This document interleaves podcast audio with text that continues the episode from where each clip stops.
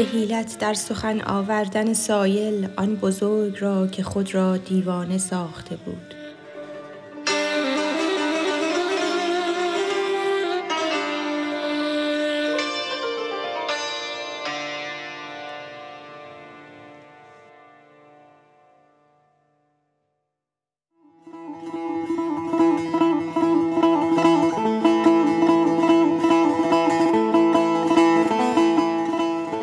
آن یکی می گفت خواهم عاقلی مشورت آرم بدو در مشکلی.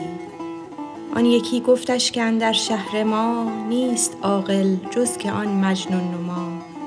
بر نی گشته سواره نک فلان می دواند در میان کودکان.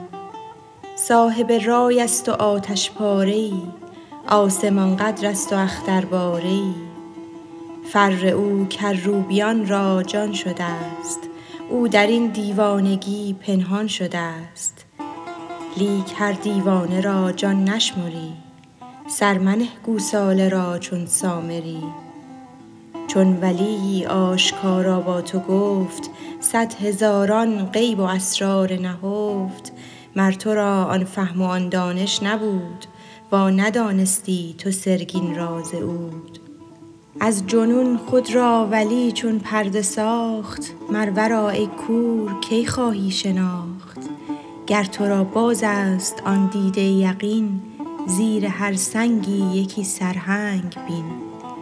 پیش آن چشمی که باز و رهبر است هر گلیمی را کلیمی در بر است.